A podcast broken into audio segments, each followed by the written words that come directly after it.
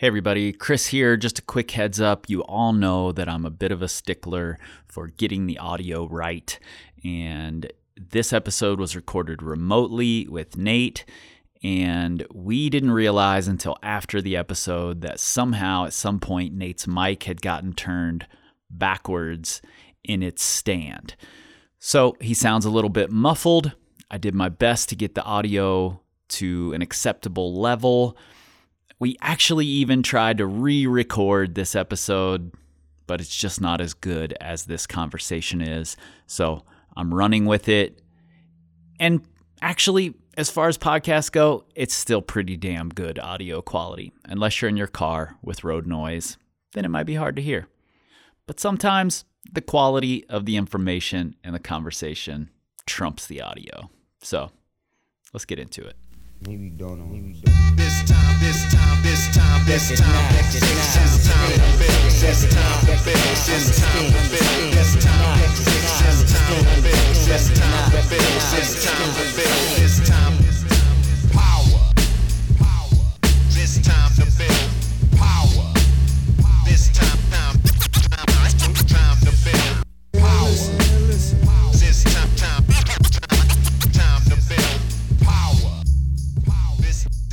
What's up, everybody? I'm your host, Kris Hampton.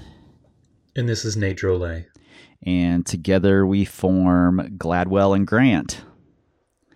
Okay. Which most people aren't going to get, but we've just been talking quite a bit about changing assumptions and arguing blacks and whites, you know, uh, black and white ideologies against each other. We're not talking races here, just you know being on one side of an issue versus the other and and Malcolm Gladwell and Adam Grant are these great arguers. They do a really great job of approaching their arguments more like a scientist, less taking it personal. And the topic we're talking about today seems like this black and white kind of argument, like extra effort that's productive versus overdoing it and ending up overtrained. Mm-hmm. Um, when I was looking for information on this topic on the internet, it's so hard to find. Did you find the same thing? Uh, yes. Yeah, it's hard finding things that aren't just kind of extremes. Yeah, it's very strange to me that this isn't a topic that's like been explored in depth. Um, and so the the idea for this episode came from my client John Lackman and he sent me a message that said in my podcast listening and book reading about climbing, I feel myself bumping against a contradiction that I don't know how to resolve. The people who every time put in that extra bit, say 5% of effort, make the most progress, it adds up like compound interest. Versus, it's important to not overdo it. That's how you get over depleted and injured. When I feel my abilities start to wane, I cut off the session.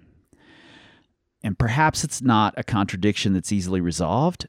Maybe it should be an entire podcast episode unto itself. And as soon as I posted this in our list, you were like, "Yes, we have to. Yeah, we have to talk about this one. It just hasn't been talked about that much." Mm-hmm. And and I think that's because it's a tough topic to parse out. There's like all this gray area in there, blurry lines, and it's it's tough to give absolutes and people really want to give absolutes in this day and age. Yeah. Um where do you think we should start on this? I was kind of thinking maybe we kind of try to define the two sides and then talk about how to how to reach it, I don't really know. I mean, I guess that's why there's not much information on this. It's a hard topic to discuss. Yeah, it it is because I mean, both can kind of seem almost like platitudes in how they're talked about. Yeah. Um, you know, it's this idea of hey, like putting the extra work, like grind for it, all these things like that. But then on the other hand, it's like you know, work smarter, not harder. You know, don't overdo it. You're gonna, you know, you're gonna be worse off. Yeah, it's it's interesting. Yesterday, Lana and I were were coming up with new shirt designs and like gathering what shirts we wanted to put them on and colors and all that. And and I've been driving Lana batty because I've been questioning all my assumptions while reading this Adam Grant book, Think Again. Mm-hmm. And Lana came up with the phrase don't hold back for these shirts because it's a, a, a hold design, kind of like a climbing hold design. And and I was like, oh yeah, that's great. And then Lana goes, Well, but aren't there times when you should hold back? And I'm like, damn it, Lana. Yeah. yes, there are times when you should hold back. And so, you know, really pertinent for this episode we're talking about. Yeah. You let's do this. Let's start here.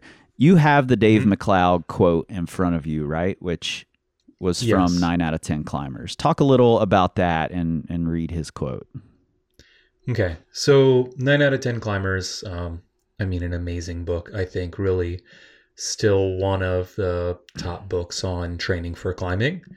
Um, and especially, he kind of took the perspective of, hey, here is all the mistakes I see people make. Um, and he kind of just plugged them as many as he could into a book. And, you know, one of the most popular ones, and I've talked about this on the blog, like, this is one of the first quotes I've, I think I've ever highlighted in my life. hmm Like, um, Yeah, I remember the first time I read this quote. Yeah. And so the quote is 4% less effort does not get you 4% less results. Often, 4% effort gets you 90% less results.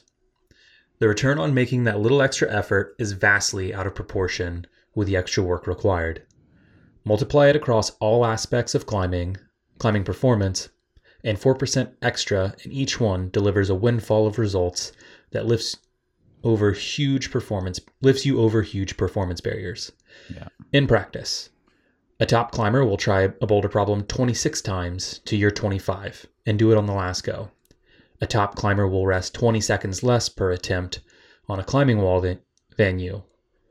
Um, a top climber will hang on five seconds longer than you before dropping off the wall and see the move that will get them to the top.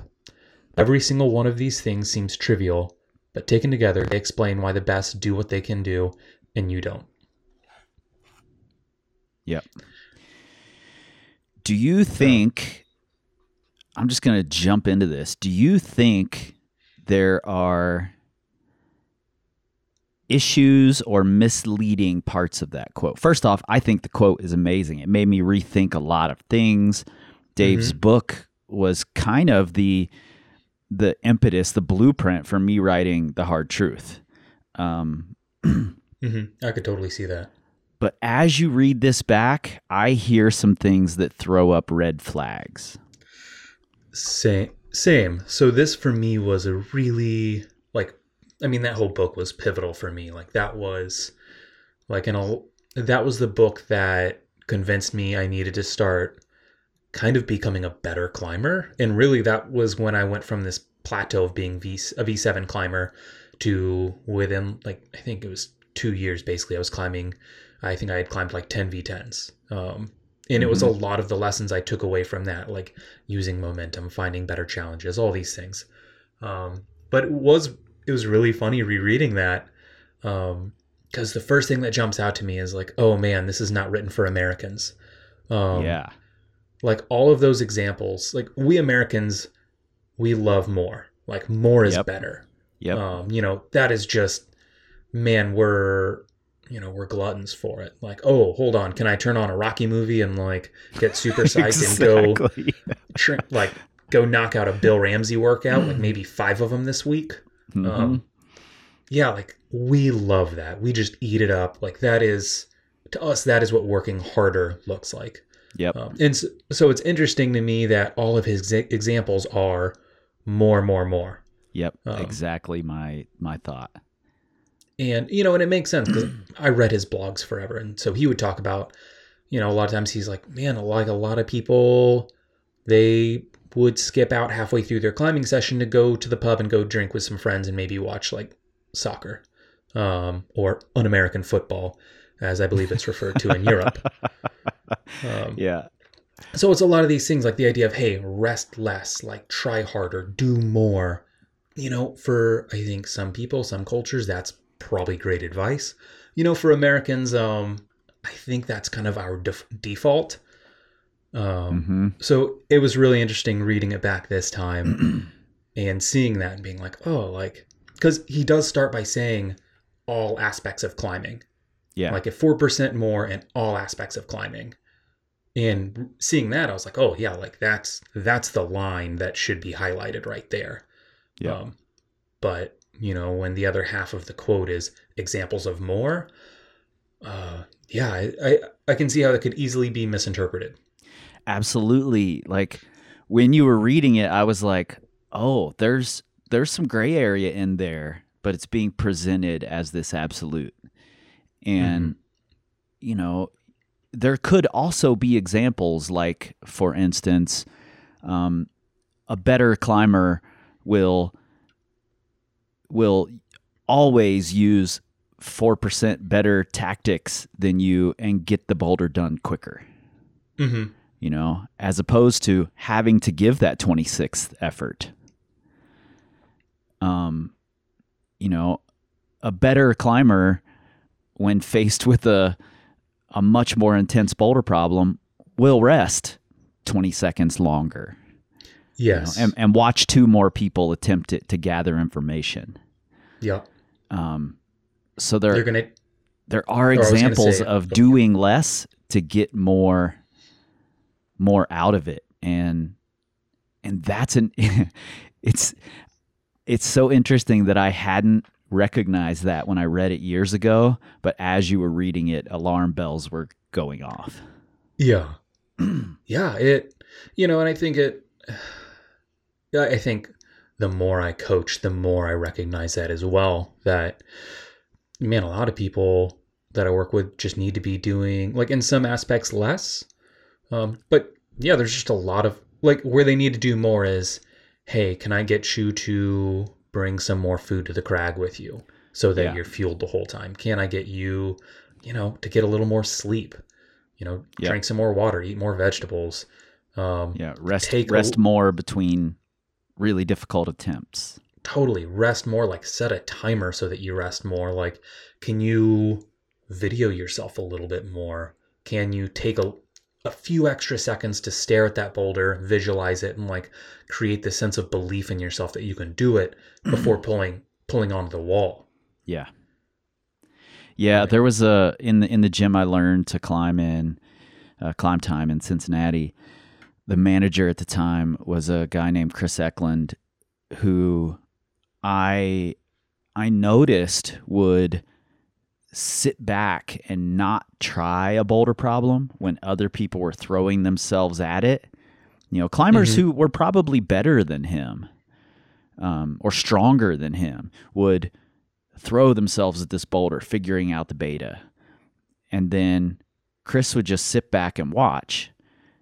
And then by the time he was giving attempts, he could do it in two or three tries. totally Whereas we had been throwing ourselves at it for two hours. And he got all the benefits with so much less work in that Yeah. case. yeah it's you know and there's i i think that's what dave was probably trying to get at with Yeah, totally. This quote was him saying, "Hey, I mean, especially if you read the rest of his book, he's like, "Hey, wear good shoes, like make sure Yeah. they're clean." Like he really tries to check a bunch of boxes in that book, and I think that's where he was getting at with this quote.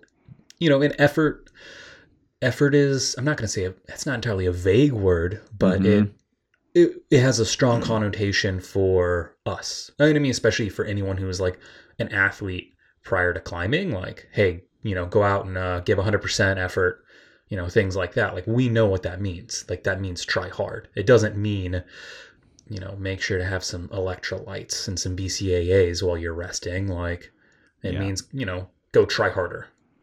Yeah, and you know, I think I think effort is such a tricky word that I've started, um, and you and I talked a little bit about this. Uh, seems like last week or something in our Slack channel, Mhm. where I've started using the terms extensive effort and intensive effort yeah.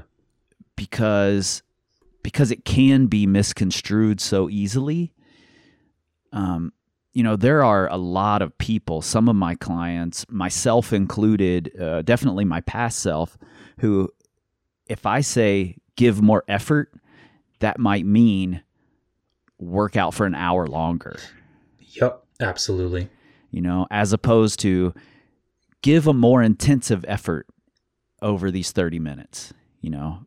That would translate in my old brain to okay, I need to try a lot harder on every attempt.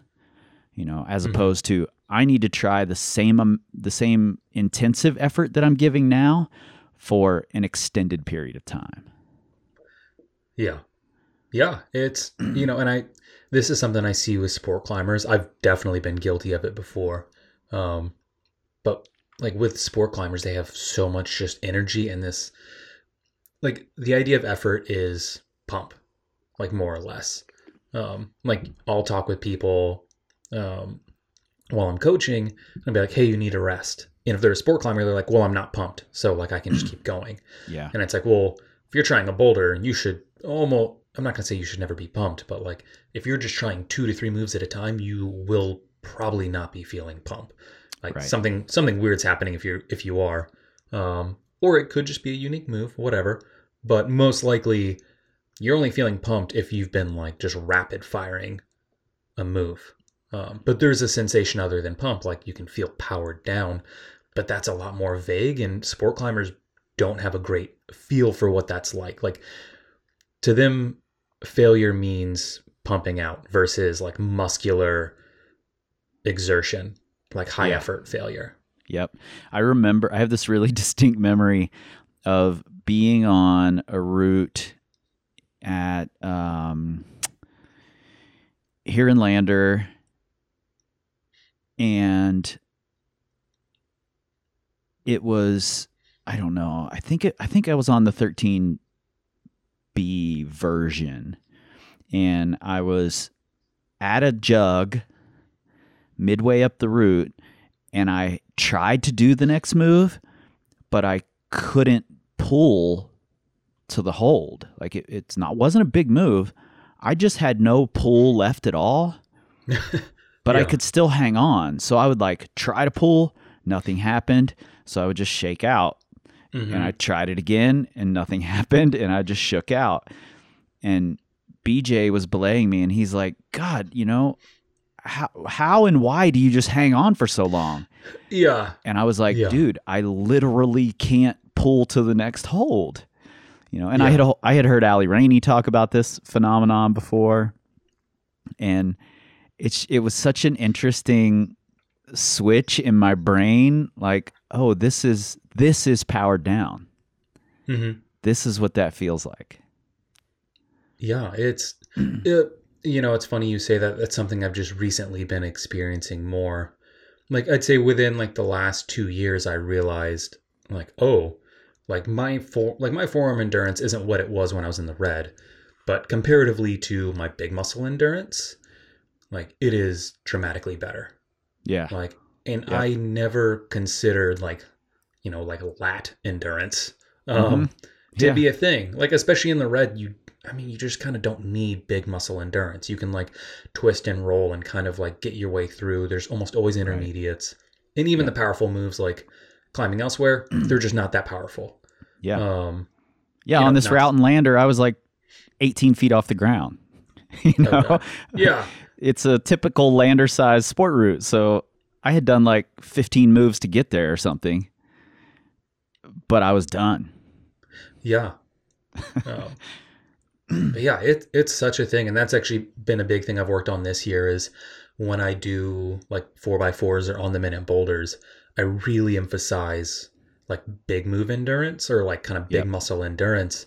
Yep. Um, and that's that's cool. I went sport climbing recently, and it was the first time where even like going to the anchors of routes, like I was like, oh, like my forearms are like my forearms are getting tired, but like my big muscles still feel like I can still lock off hard. I can still do big, powerful moves. like I'm still punchy 60 feet off the ground. And that was like, it was, you know, I never would have thought about it before because that just wasn't a skill I had. It would be so tapered down that I wouldn't have considered it. But now I'm like, oh, like that's like a whole new aspect of climbing.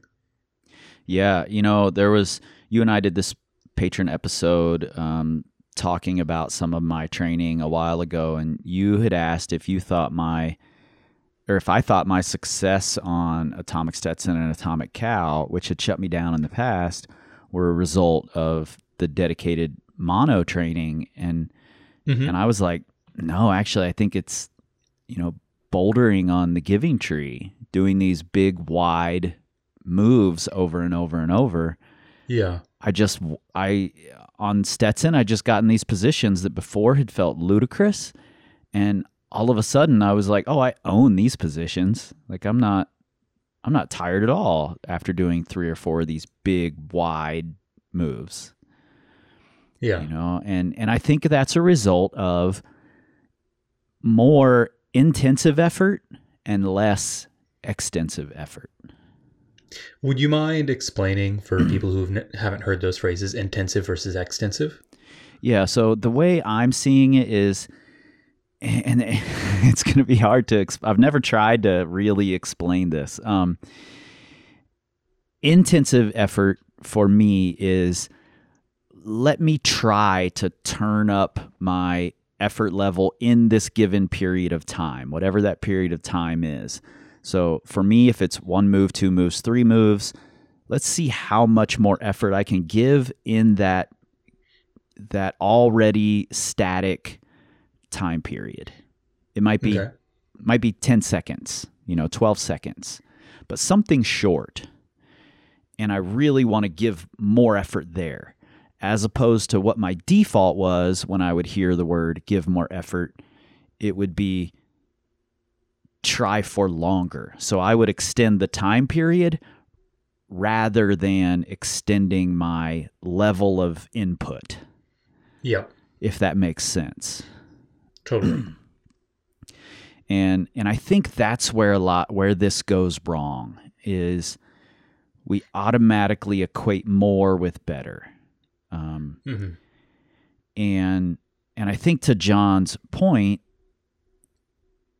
you know, John, John is a client who really digs into the subtleties and he he takes this really great approach to his climbing of trying to break things down, trying to trying to become a better climber rather than just a stronger climber or just a um, a climber who can do more moves, whatever. He's really trying to be a better climber, and he's very thoughtful in his process. Um, but I think he's falling into the easy trap to fall into of of more effort means doing more over a longer period of time. Mm-hmm.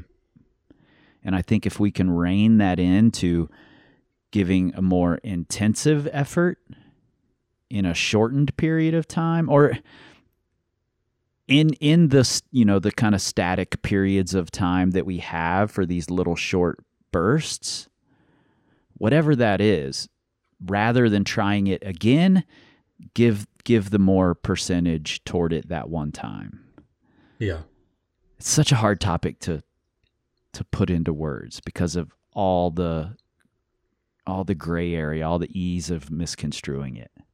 Mm-hmm. Yeah, yeah, it's. No, I, I agree. Uh, Are there ways that you try to keep your clients, the people you work with, in in a good zone where they're still giving big effort, but not not in a way that's going to lead to injury, overtraining, whatever? Um, you know, it's, it, a, it's it, a real thing trying to rein people in. Oh, absolutely. It, and you know, it depends on the person. Um, like we kind of like one thing I really like. I really like having a set timer for resting for boulders specific typically. I mean, uh, boulders and sport climbers really, but like have a timer going to where you can watch it between efforts while you're bouldering. man, that's like, I think just having a stopwatch. I prefer not using a phone because it's easy to kind of get lost on your phone between goes sometimes. Mm-hmm. Um, I'm a big fan of if you can not be staring at your phone during a session, like that's better. Um, but yeah, that alone I think goes such a long way. But you know, having that communication with people of figuring out what do they need, like for a lot of people, um, you know, because we work with adults, um, and often more advanced climbers. Like a lot of the people I work with, like I don't need to get them into the gym more days, typically. Like that's Yeah. not everyone, but Yep. you know, and a lot of people who love climbing, like they want to go to the gym every day. Like if anything, I need to figure out like, okay, like I can't get you to stop going to the gym five days a week. Oh, Like what can I do? Can I make two of those days just super low intensity skill days? Um, can I, you know, like what else can I do? Um, can I get you to sleep more? You know, that's like that's a really funny one that like if I told someone like so many people would love to hear, "Hey, I need you to wake up an hour earlier so you can hangboard before work. Do it 5 days a week still and you're going to do two a days. You're going to wake up early, lose an hour of sleep, train harder in the morning and then you're going to go train in the evening." Man, people would love that. Like Yeah. Americans especially like but yeah, it's just like, "Oh, yes, like more. Like that's what I want to do." But if I was like, "Hey, can I get you to go to bed an hour earlier or just, you know, half an hour earlier, sleep in a half hour later and keep training the same amount?" Man, that's uh that's a hard sell. It really is. Like, you know, and yeah, so people would rather lose rest, add more intensity. Like they'll do that every day, but like to gain more rest so they can just keep getting more benefits out of the work they're already doing, which, you know, it's like this is the closest thing to free money you get. You literally just get to sleep more. Like, Yep. man, that's yeah, it's hard to get people to do. But if you can, like it's huge, you know? Like it does like sleep does so much more than theraguns or cold showers or almost everything else combined, really. Yeah, absolutely. Yeah, it's it's the biggest box that most of us are not checking that has by far the most bang for your buck. Um, Yeah. Yeah, it's interesting. You know, we we we tend toward tired is a like is a I don't know what I'm had the word I'm trying to use here, but being tired means we had a successful workout. Or the more tired we are, the more successful the workout. You know, that's this Totally. marker that we've all latched onto. And it's really hard to break that habit. It is Um, like being sore is almost a reward in itself. You're Yeah. just like, oh man. Like, uh, for an example, I just started uh, deadlifting again a couple days ago. Man, I've been sore for like three days, and I know, I know, like in my heart and in my brain, that being sore has no correlation to strength benefits, like, and no correlation to whether or not you had a good workout. But man, I'm like, oh, I had a good workout. Yeah. You know, this was I good. did some good know, shit. yeah, exactly. I like got out of bed the next morning. I was like, oh, feeling it. Yep, did it. Like, and I know, I know that that is not how I should be feeling, but I do. Yeah. Like, it's Totally. yeah, it's hard, man. like, especially like you know, I used to be a distance runner. Like, I've always been fairly athletic. Like, I love being tired, man. Like, and that is so hard to get rid of. Yep. So one thing I've tried to tried to implement that I could certainly be better at is emphasizing moving the needle in the areas that don't necessarily make us tired and can be worked on at lower intensity levels. Things like tactics or you Hmm. know pacing and you know working on specific drills that need to be worked on at a lower level. You know, if I can really emphasize to my clients, shit, you know, good job today putting in the work in your tactics. You know, Yeah. that's that's going to result in faster sends. You're going to get more done in a session, you're going to get more done in a season. and and we can really keep moving the needle there those things if i can keep doing that and and get these you know these things like intensive effort tactics um, better awareness of your breathing better uh, better awareness of the subtleties of the beta um, all these little things that add up to climbing better. If I can get people to put their effort there as opposed to just putting effort toward making themselves tired, then I think we're shifting the focus into a place where we're not as as predisposed to overtraining. Yeah. It's hard to yeah, do. I mean it is, you know, like creating a value system around other things other than just being tired. yeah, exactly. yeah. Oh, I think that's a good way to go. Um, you know, I try to do the same. Um, I definitely, and you know, there's some people where I feel like I have to kind of meet them in the middle. Yeah, Um, totally. So it might just be that, you know, we'll figure out how much they can do or what kind of things they can do where getting tired is a little more okay. Um, I like for some people, like they just don't like rest days. So I'll maybe create like a really light mobility, like kind of dynamic stretching and core workout for them. Something that's like fairly light, but they can move for, you know, like maybe 20, 30 minutes. And afterwards, you know, they can kind of just like feel that everything's moved and worked. And for them, that just kind of, it's like that little physical snack that they need Yep. to not get anxious. And so that when they do go bouldering or training or whatever it is that they're doing, they can say, okay, like I'm not, I don't have all this pent up energy. I can be a little more focused. Yep, that's exactly. You really have to work with each person's personality to some degree and find ways to, you know, to help them check the boxes they feel like they need to check in order to feel good about what they've done Mm-hmm. um, in, in a way that's safe for them.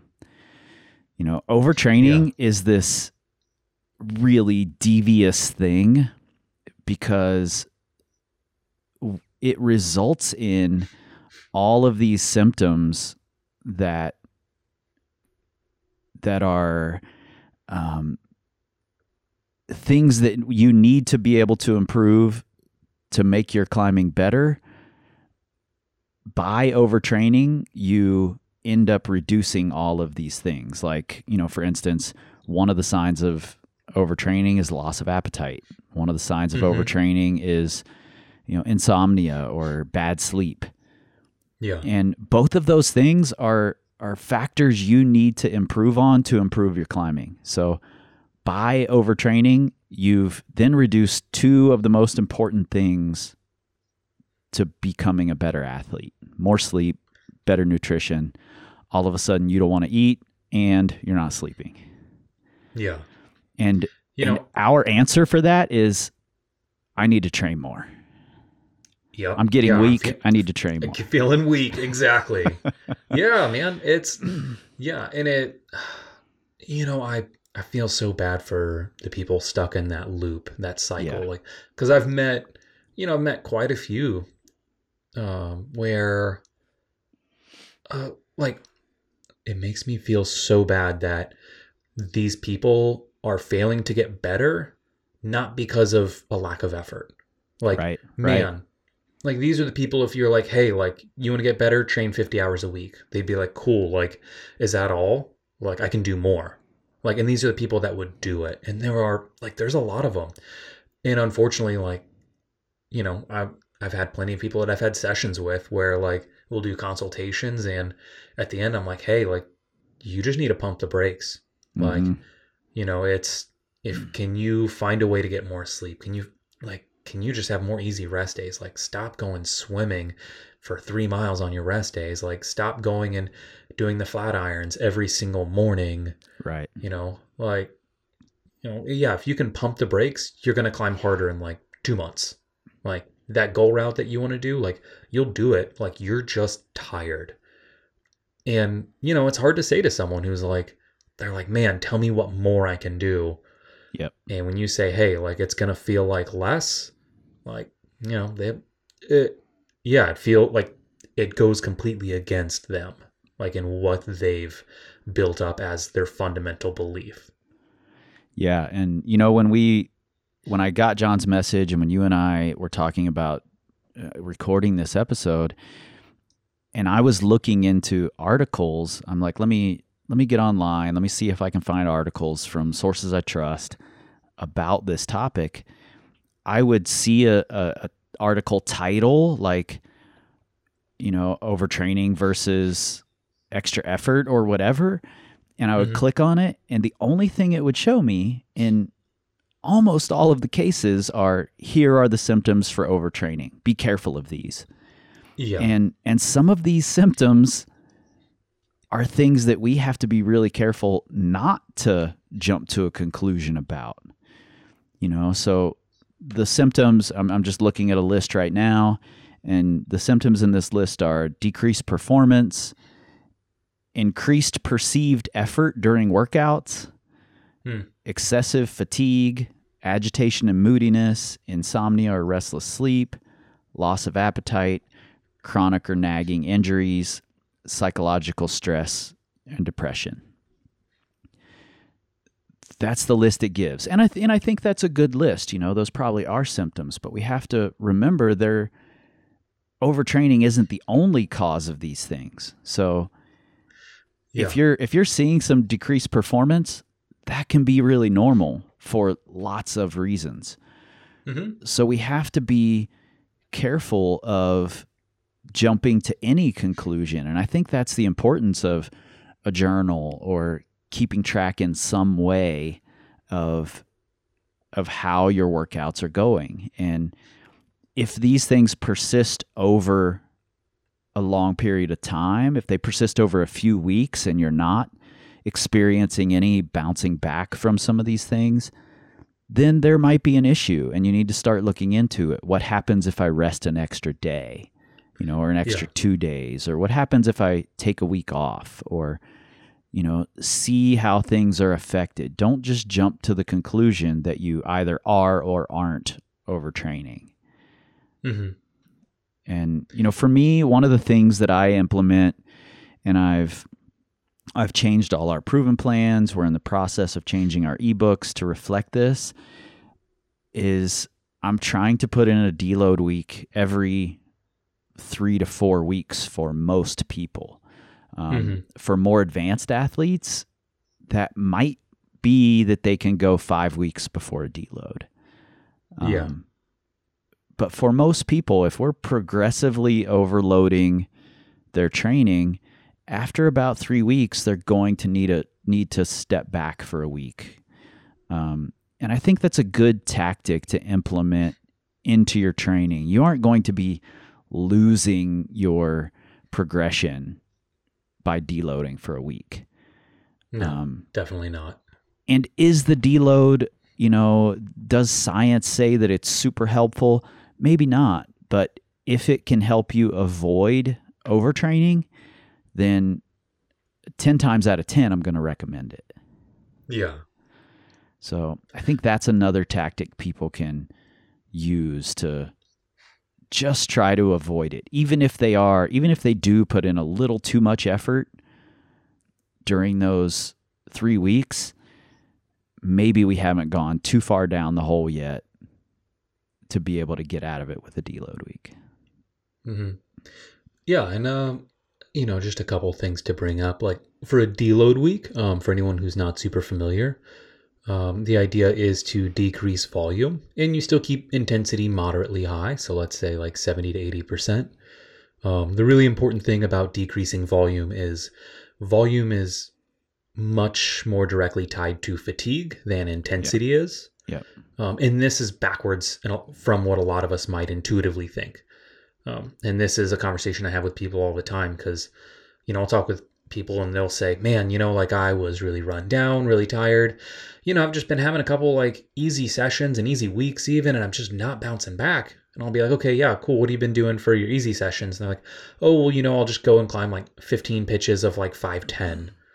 And I'm like, well, hold hold on now. You're doing like, what, how many pitches were you doing before that of regular climbing? Like, oh, you know, like five to six.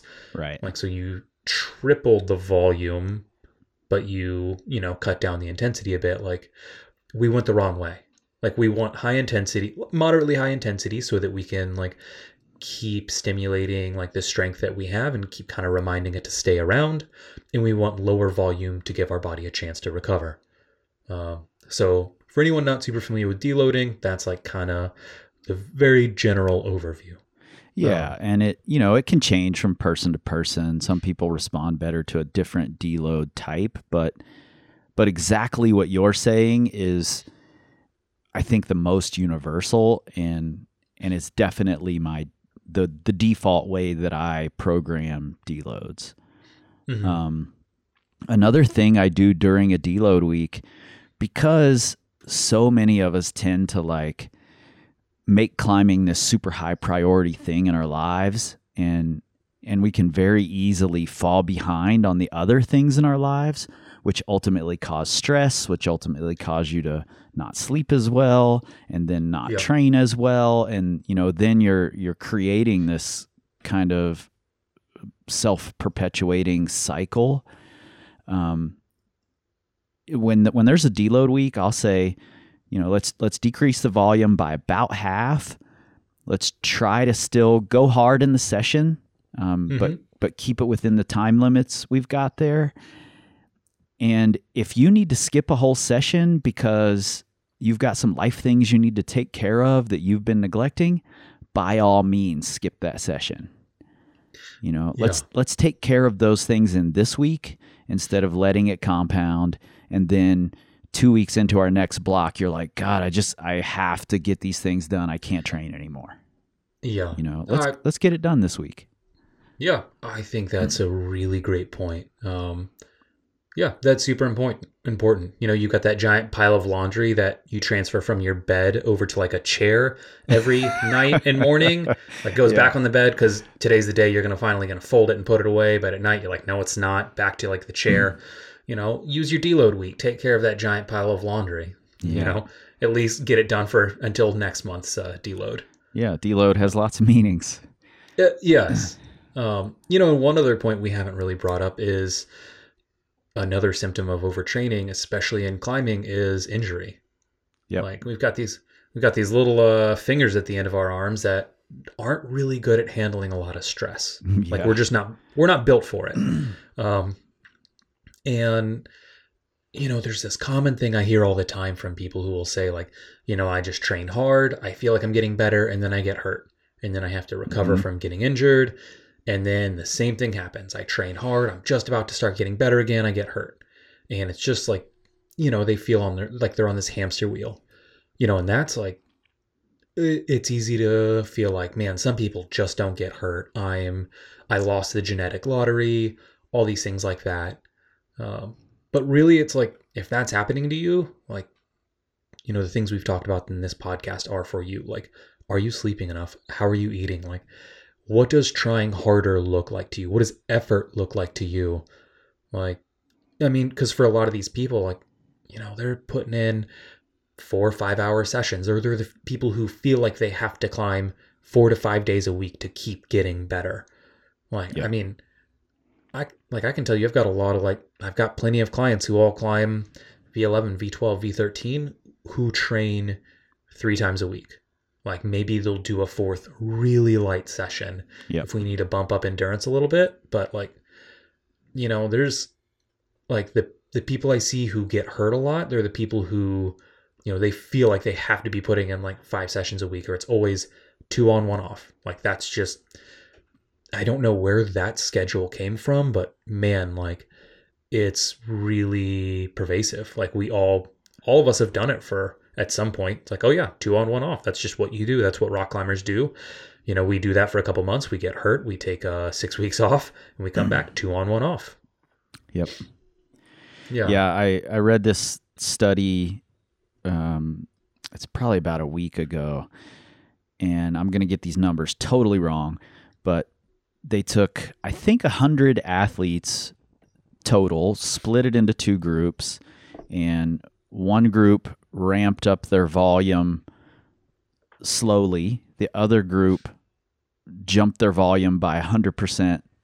You know, 200 so they're doing double the volume immediately Oh Jesus. and they trained for 3 weeks.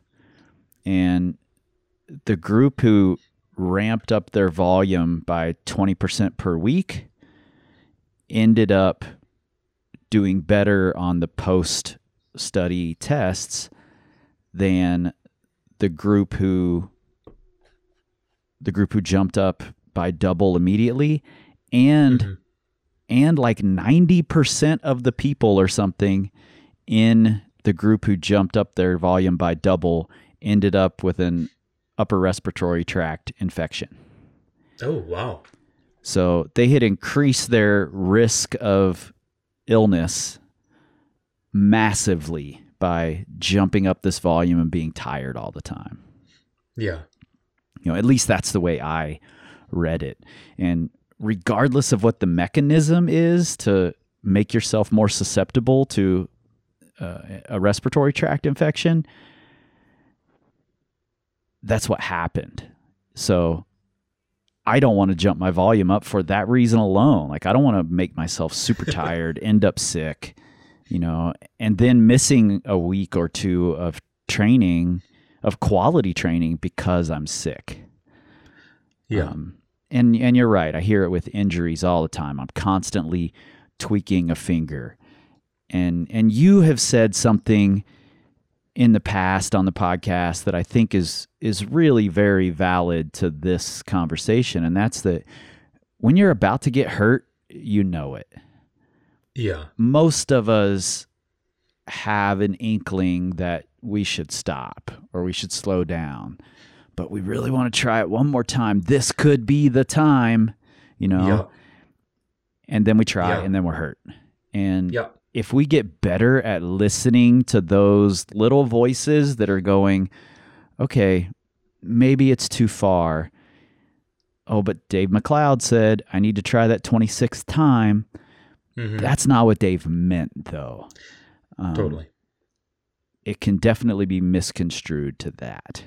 So if you have that little voice saying, you're about to get hurt. I feel I feel something happening in that finger. Let's maybe not push it. Then don't push it. Yeah. Yeah. Man, it's you know, in this it's tough. Like I've definitely I feel like my stance on this has become a little more nuanced as things probably should over time. Um I will say that for newer climbers, they may these things might come as a surprise. Cuz like you don't know the difference between Right. I've been crimping a lot and my fingers are sore the next day Newer climbers are people who've just never been athletes, especially, and Oh, aren't 100%. aren't tuned into that awareness at all. Yes, mm. like couldn't agree more. Like and that's I think that's something that I've given a lot more consideration lately is yeah, I've been climbing a lot of years and at this point it's rare that I get an injury that I couldn't see coming or like I had a TFCC issue last October. It caught me surprise by surprise when it happened, but the second it happened like within a week I was like, "Oh, like I was looking at everything I was climbing on. I was really excited about um like big volume climbing, like big holds and stuff like that. Everything I was climbing on were meat hooks, like these big like Right. awkward wrist angles. Yep. And I like my wrist was like really sore. I went back to the gym and I because I had a coaching session and I was like, I'm gonna go look at my projects and I was like, I wonder if I could work around them with my wrist how it is. Every single one, the crux was a right hand meat hook. And I was like, Mhm. you idiot. Like, so yes, at that, like, I had never, I didn't have a lot of experience climbing on giant volume holds a bunch. So I may not have seen it coming at the time. And this was just me being new to something. But, you know, and like not knowing the experience of, oh, that's like, oh, my wrist is maybe a little tired. But afterwards, man, it's clear as day. And that's how I feel like injuries should be. Like, either you're going to see it coming, but if you don't, you really need to do like a you need to look back and see what happened because it should be clear like it's pretty rare that just you know these out of the blue freak of nature acts of god acute injuries happen Yeah. and you know, like gaining hangboard strength is a much easier thing to discuss and understand, whereas gaining awareness of what's happening with your body while you're climbing is a more difficult topic and a, a harder thing to measure and to implement. Mm-hmm. But I, I, for my money, helping people gain awareness of what's happening to their body, how things feel, where it's hitting, um, what's happening while they're climbing, you know, gaining awareness of all those subtleties has a lot more power for your climbing than just constantly working on finger strength. Yeah, no, totally. And that's, you know, I think some of the people that we might accuse of being, you know, genetically gifted or just they're not predisposed to injury, mm-hmm. all these things like that. I think these are people who are, for the most part, you know, I mean, and definitely there is genetic benefit for some people for tendon health, things like that. But like a lot of these people are just really in tune with how things feel. Like, you know, they Yeah. grab a hold that feels tweaky, they move on. Like that, or they'll be like, oh, I'm going to see if I can grab it a different way. Like if they do a move that like makes their shoulder a little sore, they're going to say, ooh, can I get in a different position? Like, oh, I can't. Cool. Like I'm, I'll come back to this later. Like when I feel stronger in that position. Cause yeah, they, they know it's not worth it. Like there's no, there's no indoor or outdoor climb that is worth getting hurt for. Yeah, totally. Yeah, it's a it's a tricky subject, you know. One of the one of the toughest thing or one of the most common things that we run into in our proven plan group. So our coach Nadia Sante moderates our, our proven plan group. Um, it's just a giant group chat for all the people who are in the proven plans. And one of the things we hear pretty often, especially with newer climbers, um, so like 512 and below, Mhm. you know, V5 and below, is can I skip this intro week? Can I skip this deload week? Yeah. they just want to get right into it and i'm like well this is this is part of it like this is you want this intro week this is a way to gradually build up volume Mhm. you know if we have somebody sign up for a proven plan on a wednesday they have an intro week that's a week and a half long Yeah. you know, I want you to have that full week of an intro week. And I I sort of you know preface it with this, oh, we want you to get used to using the app and we want you to learn this system and learn the flow of the workouts. But also what I'm doing is trying to get you to start with a little more volume than you're used to and then we'll gradually ramp it up throughout the next 3 weeks. I don't want to just throw you into this higher volume, you know. Yeah. So so there's reasons for all of this and I think having a coach you can talk to, talk through these things, talk through the you know, I'm feeling tired today, I didn't sleep well, I'm feeling a little stressed.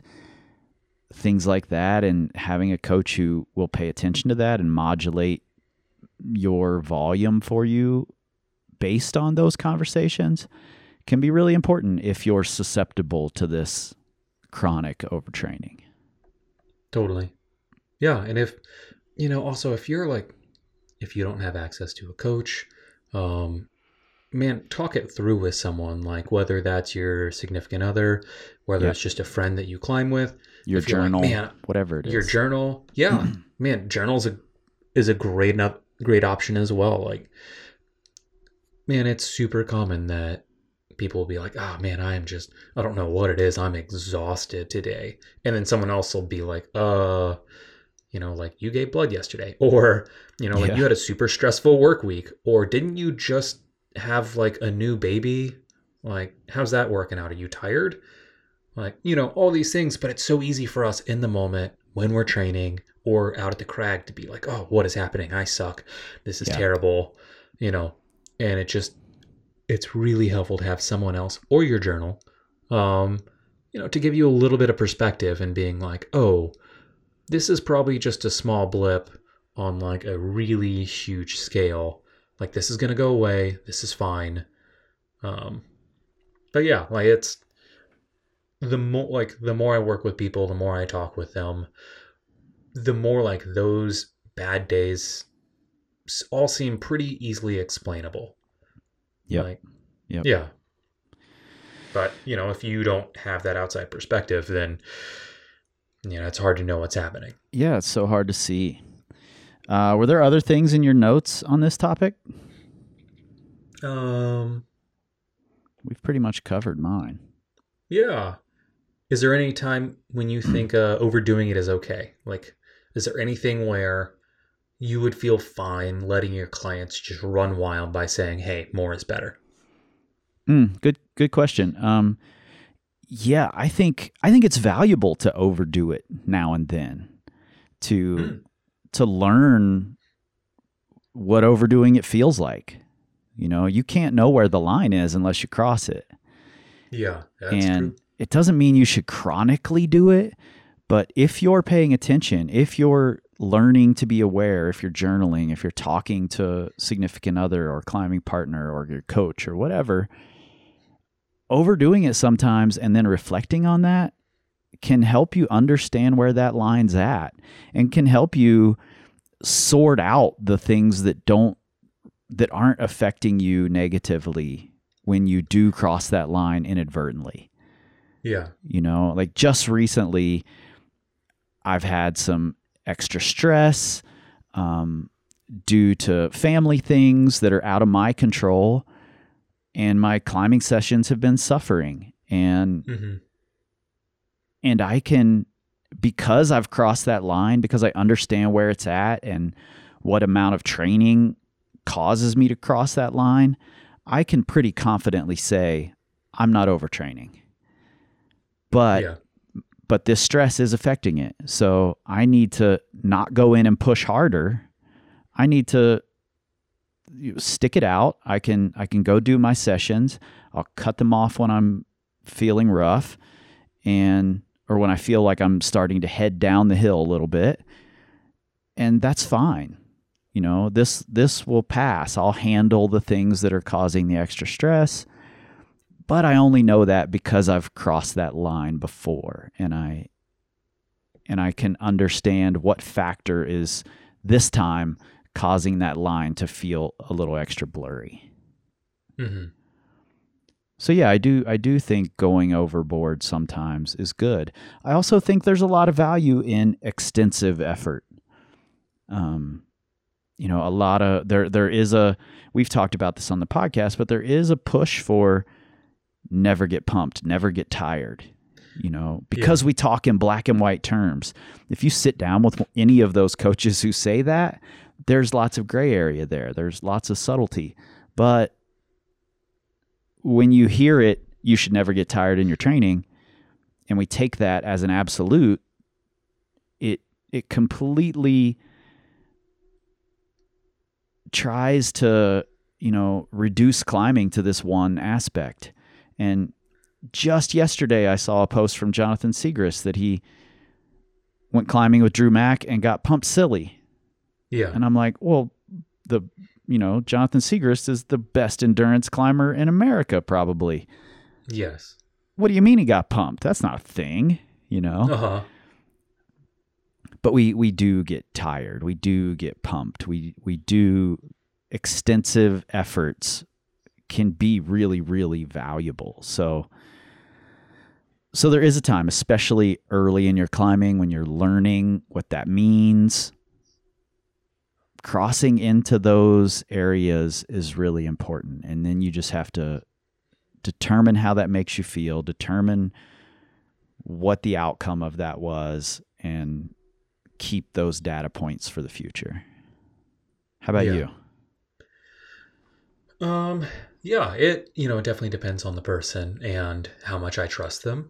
Um, like because some people I can be like, hey, like, you know, go out and like give as many goes on this thing as you can this weekend. Like if they're trying to send a project and there aren't many good weather windows left, I might be like, hey, like, go up and try and get on your project as many goes as possible. Like the more tired you get, the better your beta is going to start getting. Um, Mm, which yeah, I happen to think a lot of like, times. There's a Yeah. line there too, but but it's an important thing to learn. Yeah, and it's like that's a tactic I'm a huge fan of is trying a project. I won't say exhausted, but like kind of getting on like you're no longer giving good red point efforts. Um cuz suddenly the easy sections are feeling challenging. You're going to find much better beta. You're going to be a lot more in tune with a lot of these situations. You might have to skip past the crux, but Yeah, you can yeah. keep gaining a lot. Yeah, you'll start to find efficiencies if you can't overpower it anymore. Exactly. And you don't realize how much you're overpowering because, you know, the difference between a V0 move and a V1 move, not a big deal unless you're really tired. Yeah, until you stack Um, up 300 of them in a row. Totally. It- yeah. And, you know, if someone's like, hey, there's only going to be three good good weekends left for me to climb this season, you know, like typically I would say, hey, like for that, like, yeah, go ham on your project. Try it as many times as you can, get to the top this first weekend. It's probably going to tank you. Like, you're not going to get productive training this first week. I'm okay with that because the benefits you're going to get from learning this project in the short term are worth it. Like, the short term loss of, you know, two training days during the week, I'm not concerned about. Yeah. And if that's someone I can trust with, you know, let's say it's not a super finger intensive route, or I can trust them to know to like skip past super crimpy moves or pockety moves if they're really fatigued. Yeah. Then yeah, I'll say, man, go for it. You're gonna feel like trash for like the next couple of days afterwards because you're gonna dig yourself into a hole. But by next weekend, you're gonna be fine and you're gonna have a lot better beta. This is the best shot we have at getting this done in three weekends. Um, so yeah, I think it can be a tool. I also think there's value in like, you know, knowing what it feels like to be exhausted. Like for some people, For sure. they don't know what it's like to be tired. Um, like if you've never had an endurance background or just, you know, you've never competed before, then yeah, like you just don't know what that's like. And there are, you know, there are good exercises like a lot of strength and conditioning things like um sled pulls, anything that doesn't Mhm. have an eccentric motion, like man, you can get real tired from it. Um, but because there's not a lot of eccentric or negatives, you're not going to get super sore.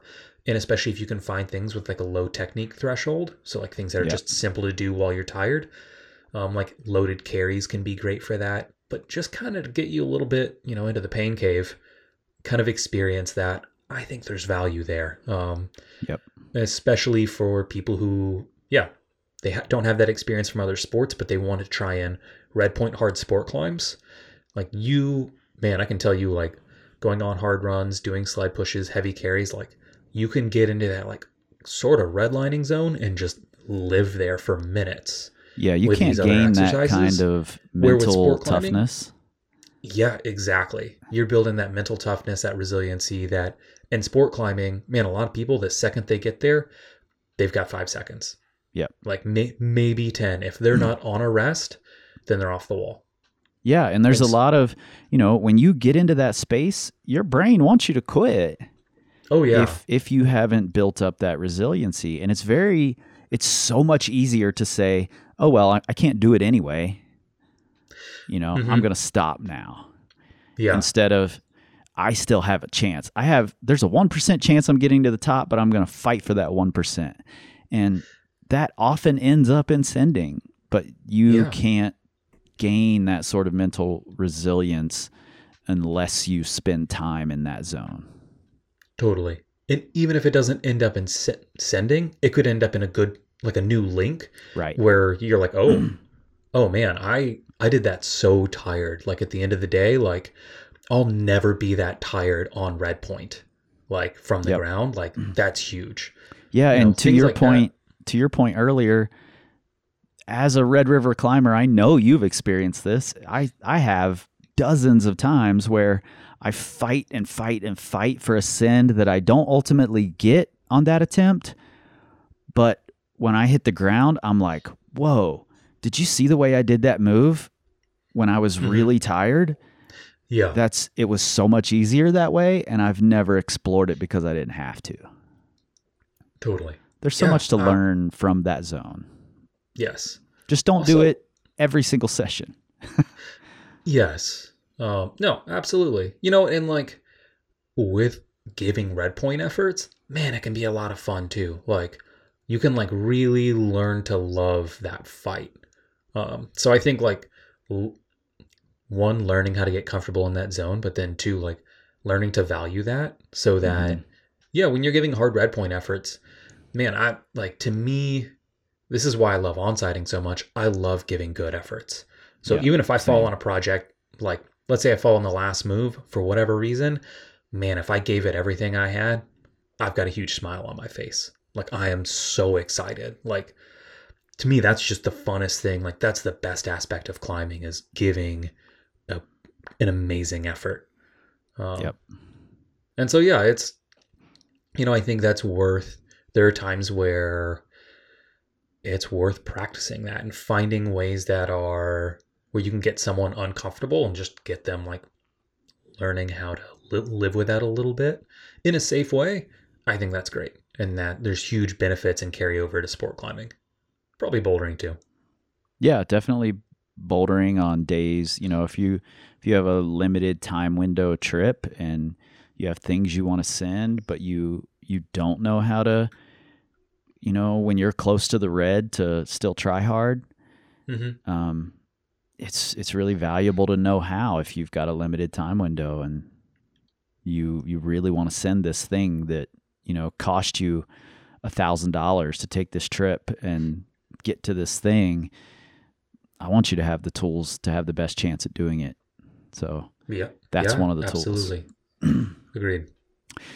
Yeah, you know, like in John's original message, he said perhaps it's not a contradiction that's easily resolved, and I think that's that's exactly it. It's not easily resolved. There's lots of nuance there and lots of gray area. Um, and the the best way to get good at knowing where you stand in that nuance and that gray area is to practice it and you know take those data points and and use them for future efforts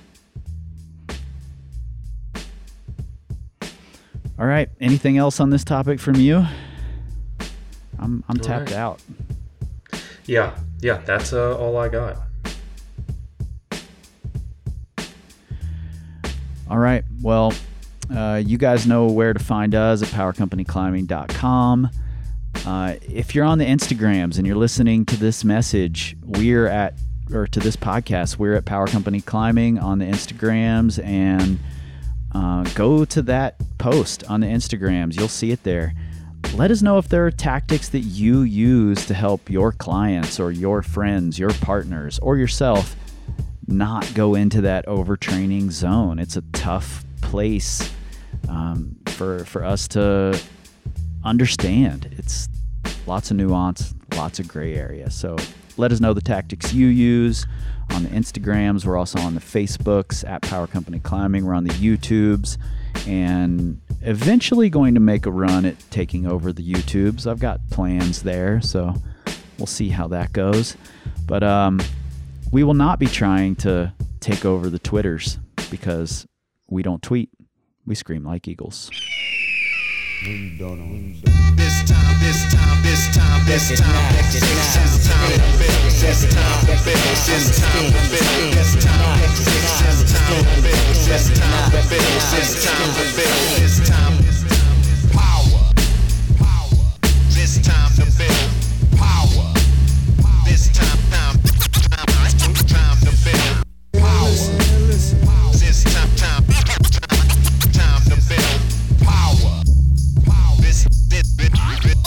This time to build power.